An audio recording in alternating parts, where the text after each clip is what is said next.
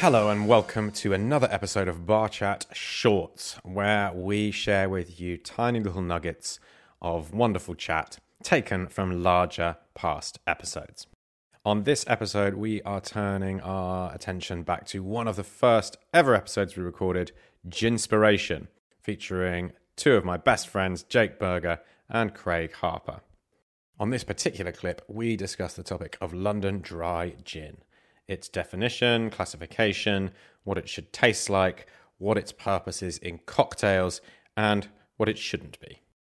We just touched at the start there about how broad the gin market is now, and you know how that sort of idea of London Dry is getting increasingly diluted and watered down. Well, there wasn't a law when I first started in this. That London Dry wasn't protected at all. Well, it was, but very vaguely. Mm. And do you remember in about mid sort of 2005, six, something like that? That's when the law changed, and uh, gin brand I was actually working for, which had classed itself as London Dry, could no longer do so. Mm. Yeah. So it has been more protected. It, it, it felt to me like there there was a sort of tipping point where brands up to about I don't know maybe eight years ago any new gin brand felt compelled to classify themselves as a London Dry because it was just the norm. And consumers recognised and consumers recognised it, even though they didn't know what it meant. Exactly. And then at some point in time, I've got a few ideas as to which brands you know made this happen.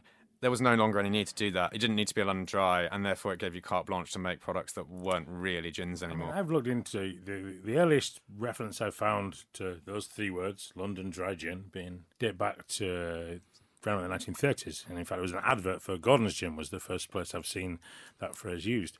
Whether whether Gordon's were the true precursors of that, I don't know for sure, but that's, the, early, that's the earliest reference I found to it. But that was just a you know that was a a, phrase used in, in advertising. It wasn't a designated protected style of gin. But One of the first things I point out is that it's not a protected geographical status. That doesn't have to be made in London.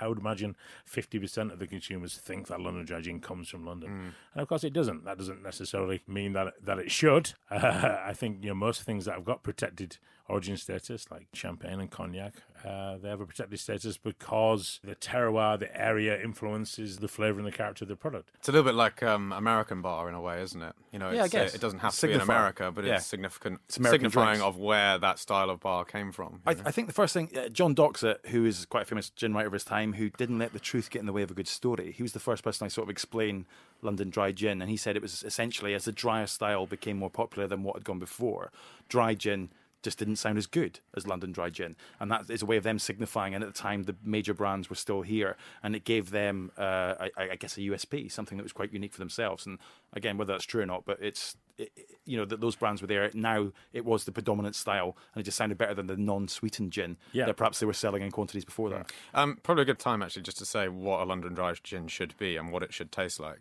none of the flavors should come from the spirit, none of the flavors should come from the water, and all of the flavors should come from the botanicals. So, for that reason, the spirit that we use is essentially as close as we can get to completely colorless, flavorless, odorless, pure ethanol, as is practical through conventional distillation means. Uh, the water we use is generally speaking has gone through you know some pretty uh, intense uh, purification processes.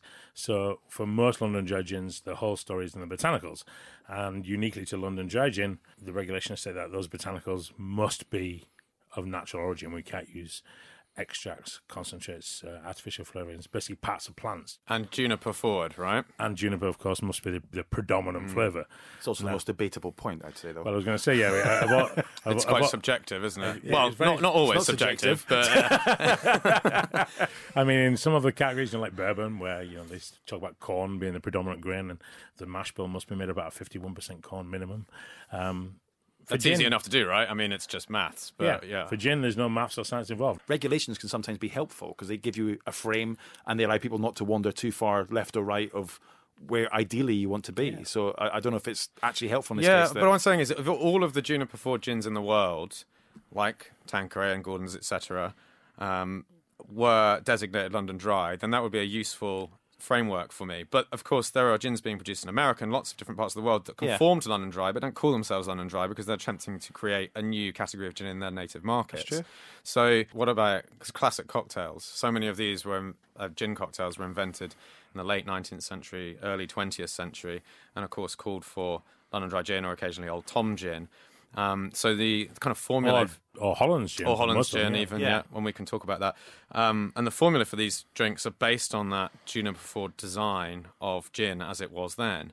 So when we're recreating these classic cocktails, we're not really recreating the drink if we're not using a juniper forward gin, right? Um, you could argue that, but I'd also say those cocktails tend to be really sweet. So we had a very different palate, I think, back in the you know the late 1800s. There was gomme in a martini, which you know that's authentic. If if you want to say that, but I'd have a heart attack if you. Uh, I saw someone pick up the bottle of gomme to pop it in my martini afterwards as well. So it's like, how much do you want to adapt it? And I know what you say about gin needing some protection, but I also think the door needs to be open for people who aren't there yet. I mean, Tanqueray, um, it's, it's my favorite gin, but it's very juniper dominant. It's a big, bold flavor. It's probably not the first gin you're going to try. You need to warm up. Tanqueray is a pretty good kind of time capsule of what gin would have tasted like in the 1830s, the 1840s, when the style that we now know as London Dry Gin was really in its infancy, when it was first becoming uh, noticeably different from the Dutch gin. and shows you we can do less is more sometimes. That looking at the balance of less flavors can actually give you something a better result.